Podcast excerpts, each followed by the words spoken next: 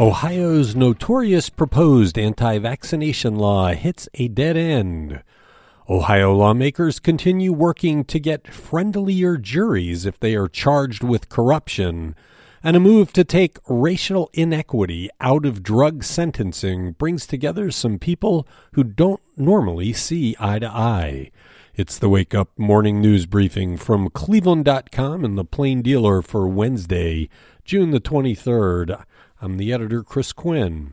After weeks of testimony, including bizarre and false theories about vaccines that made Ohio a laughingstock on social media and in late night talk shows, the so called Vaccine Choice and Anti Discrimination Act doesn't have enough votes in its current form to emerge from an Ohio House committee.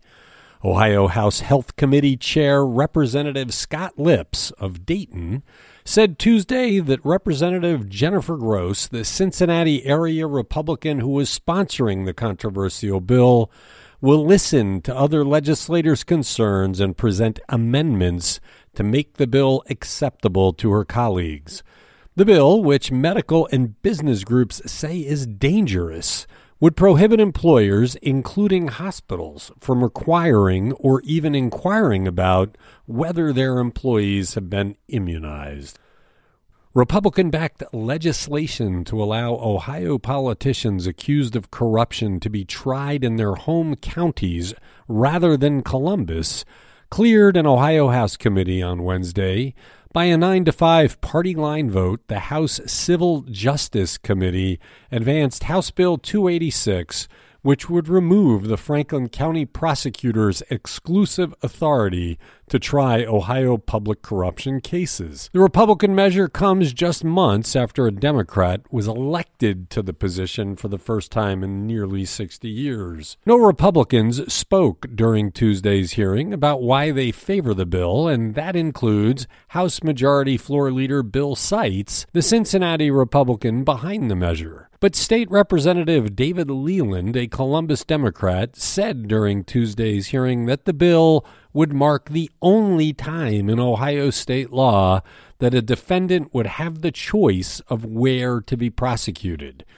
Why would we give a public official who's accused of public corruption, why would we let them have a home court advantage as far as the prosecution of this crime? Leland asked his colleagues.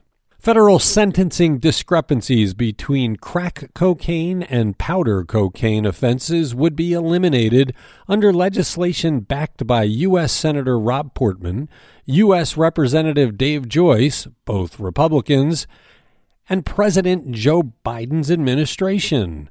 The Anti Drug Abuse Act of 1986 required that people convicted of possessing five grams of crack cocaine get the same mandatory minimum prison sentence as someone possessed a hundred times that amount of powdered cocaine.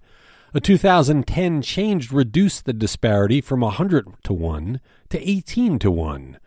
The legislation supported by Portman, Joyce, and Biden would eliminate the disparity altogether. The disparity in sentencing resulted in black drug defendants receiving much longer sentences than white defendants for possessing identical amounts of drugs.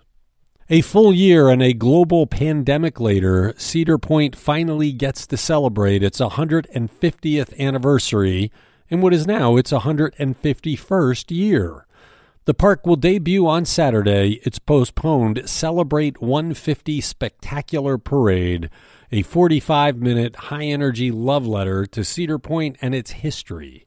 Among the multi story floats are a recreation of the Hotel Breakers Rotunda, a steamship transporting guests to the park, and an homage to the park's many record breaking roller coasters with rollerblading performers skating around a curving track.